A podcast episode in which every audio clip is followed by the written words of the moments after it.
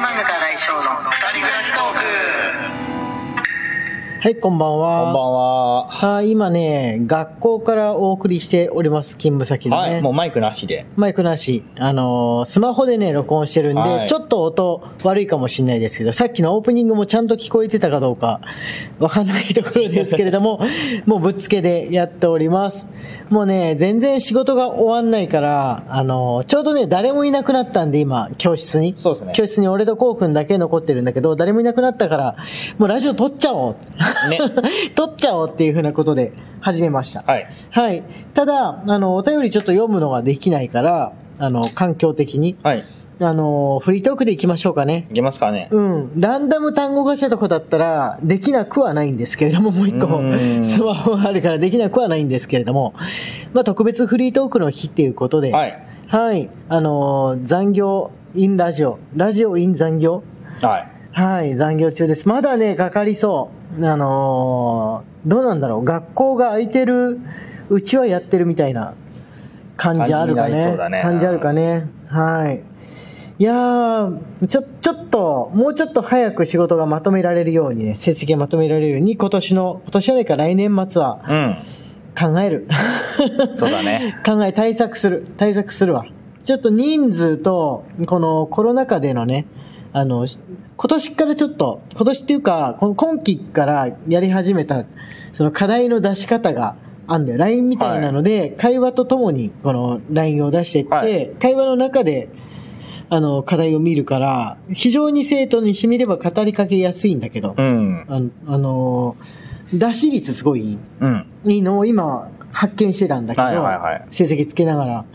その代わりに間に会話が入ってるから、課題を見つけるのがすごい大変。あー一人一そ人。れはある ね一人一人。大変す。もう本当に長い。ダーって風に、何ヶ月分もの、あの、会話を一人一人見てくんだけど、まあ一つの授業あたり、まあ100人ぐらいうん。いるから、。それが結構に日数分っていうかね、うん。うん。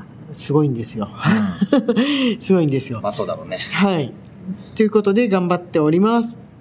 ね、頑張ってる頑張ってるばっかりじゃあれだからなんか、あ喋りれまししょうますか。はい。コウ君なんかありますか最近。今ね、首が左に曲がらなくて困ってます。なんでわかん寝ない。違 え朝どうだったの朝い。や、気づかなかった。あのえー、ー先ほど気づきました。なんか、左側から生徒に話しかけられて。あ 向こうとしたら。うん。いや、絶対ね、それは物書いてる間にちょっと釣っちゃったとか。左向くことってないんですよ。部屋の机あが、えーっと、と家入り口から入って左寄りにはあって、ーはいはいはでい。先生右側に座ってるんで、まあね右向くことこそあると左向くことがなかったのでいつから左向くがいたいのか分かんないえ、でもさ、助手席に座ってるじゃん、こうくんは。車に乗るときに。あの、で、出る側は左じゃん。はい窓も左にあるでから。首回さないのああ、体ごと見るってこと、窓見ないのあんま見ないここれぐらいまでなら大丈あーあ、なに、ぐるっと回そうとすると痛夫い。そう45度ぐらいは動くあ、じゃあまあまあ動いてる方だよ。そ寝違えてほどじゃないけうど。ただうんおおかしいなって思ってちょっと今今ちょっとね近所の整骨院を調べてます あの先生が成績つけてる間行ってこようかなってああ、この辺、んあるんじゃないのうんあるんじゃないのだってね、街あれ中だかばら。あれば行ってこようう。かなって思って はいはいはいはい。思ってたところですあの、マッサージはすごいあるんだけどね、この学校の周りね。あマッサージ。マッサージだと治るかどうか分かんないじゃんちょっとね、言葉がと通じにくい感じのマッサージのお店が多い。ああダメだ外外国の方のマッサージのお店が集まってる説明を上手にしない 死んとでしま いわゆる整骨整体っていうかもう整骨みたいなのに行った方がいいんだよね日曜だから病院病院してるとこはやってないんじゃないのわかんなマいッサージしかやってないんじゃないの今日とかう。うんーんどうでしょう時間もね時間も結構病院っぽいとこほど早く閉まるじゃんそうだね。マッサージって本当遅い時間までやってくれるんだけどね、行ってみたらどうでしょうかそうしましょう。 30分間ぐらい行ってきても別に全然まだ大丈夫だと思うから、はいこのラジオ撮り終わったらあ、じゃあちょっと空いてればだよ探してみます。はいはい。空いてればの話なんですけれども、まあ無理をしないようにはい。うんあの通うこと考えたら家の近くの方がいいからそうだね。 だからまあ明日今日我慢しておいて明日家の近所明に日、行明くと後日は美いう容院行きたいんだよな。ああ予約したんうん。まあ、こういう日常の会話してもしょうがないか。しょうがなくなくな いしょうがなくないで別すかによくないはい、あ りありじゃない聞いてる側としてはありなのあ。りなんじゃないこういう完全、完全に日常お得じゃん。そうだね美容院の予約取ったとかって体験入学あまりにも。そうそう今日は体験入学があって学校来てるんですよねあそうそうそうそう、そうです、そうです。僕の授業一人しかいなかったんですけどあーあのね、みんなね、やっぱオミクロンが言うて流行ってるから、うん親御さんが来させたがらない。もう許可しないんだよねうん。こ来させたがらないですね、あの、電車に乗らせるのを躊躇するっていうことみたいですね、やっぱし。冬の間はやっぱ、まあインフルとかも一応あるし、うん春になるとさ、去年もちょっと収まっていったじゃん。はいこのコロナの人数も収まっていったから、まあそれを期待してって感じでみんな生きてるよね。そうだねうん。うん生きてるよね。そうするしかない。うんそうするしかないっていう風な感じで。さあ、残業、残業。 残業、残業。あ、まだあるからあれですね。こうくんの最近あったことでもお話ししますか。最近あったことうん。いうほどでもないんですけど、はい。あのギルティギアの話はもう言ったからね。ーそう、あいたからのー今日の生徒とかもそうだったし、はい。あのー配信者を見てるんですよ、動画配信の。ああ、みんな見格て闘る、ね。ゲームの。僕、うん僕がです。あー格闘ゲームの。の配信者を見てるんですけど、はい職業をみんなの職業知りたいっていうふうに聞かれたから、うん漫画家って言ったんですよね。名名前、名前別に。ライブ配信ででしそょうそうそう、名前隠してるから、うん。あのー、匿名の名前なんで、うん。適当につけた名前なんで、うん漫画家って言って。うん。で、あのーどこで書いてるのかっていうので、うん見事にジャンプの話しかみんなしない。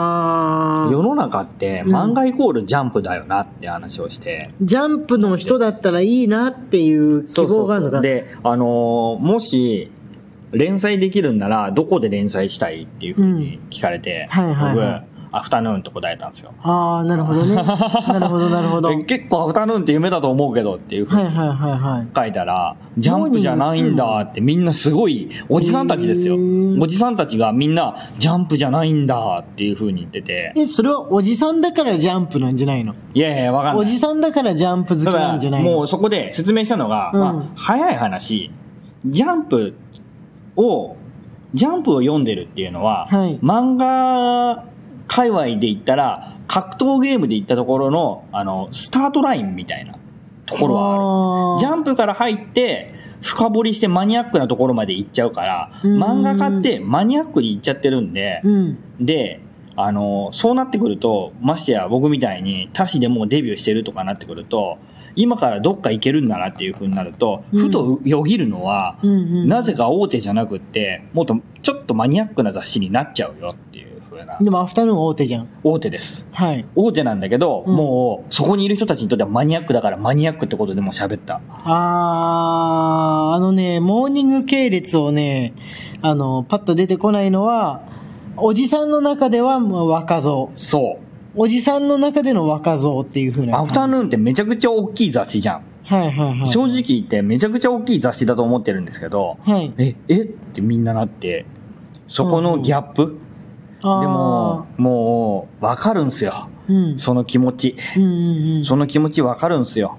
やっぱりね、スタートラインっていうのは、やっぱりジャンプになる。自分もそうだったし、はいあそのジャンプを読んでた頃、アフタヌーンって雑誌を知った時は、なんてマニアックな雑誌があったもんだって思ったのあを思い出して、あ。はいはいはいはいはい。でも漫画家っていうものになってみるといざ、はい当たり前になってるなってああ。もうそんだけ自分って自分って漫画に関してマニアックな領域に入ったんだなって入ってんだなってでも先生もそうだよ俺、これだけは言えるんだけど、あの、今30代から45歳ぐらいまでの人は、ワンピースとドラゴンボールの波状攻撃に合ってるから、はいはいはいはいは子供のうちから若いうちにかけいて、はいあの、この世にジャンプがあるところから考えを始めるそ癖うがだあるね。そうだねうん。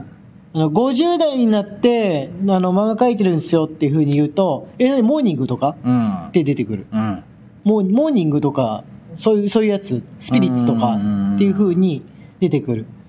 で、20代の人に漫画描いてるんですよって言ったら、多分、ジャンプですかはあんまり聞かない。うんあの、雑誌的に考えてないから、うん20代の人って、なんていうの書いてるんですかああ、なるほど、なるほど、なるほど、なるほど。聞いてくタイトルで検索して何かしらの媒体でスマホとかで漫画見るうから、ん。多分この世にはキングを取った雑誌があるっていう風な思い込みがあるのはもう一番はね30代、ああ、そうだね。うん、30代だってことだけはもう言えるうわ、ん。言える少年誌があの最高峰に輝いた時なのかもしれないそのドラゴンボールからワンピースに移っていった時あー少年誌というか、ジャンプだよね。ジャンプうんそうですね、あの自分たちねアラフィフから50代にかけてって結構ね青年誌が好きな人が多いんだよね、はいはいはい青年誌がもう一気にその吹き吹き王荒れた者に時代ですそようねそうそうそうそうだからどれかの有名な青年誌でやってる人だったら大御所かも20世紀少年とか書いてる大御所の人かもみたいなああ、なるよね。そうそうそう、うん映画とかになってんのって青年誌じゃんみたいなやつがある、うん。ある。もう多分ね、アラカンぐらいまで行くと、より、でもあの、東京リベンジャーズっていうよりも、新宿スワンって言った方が、おおっていう。 あーそうですね。その、その通りで、わかりやすい例です。めちゃくちゃわかりやすい例。そうそうそう。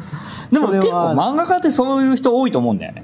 漫画家はね、漫画家ってあの、案外自分の年齢通りのもの見るから、少女誌で書いてても読んでるのはヤングレディー誌だったりとか、うん少年誌で書いてても、あの、おじさん誌とか4コマ誌読んでたりとかうんするってところあるよね。うん。あの、意外と。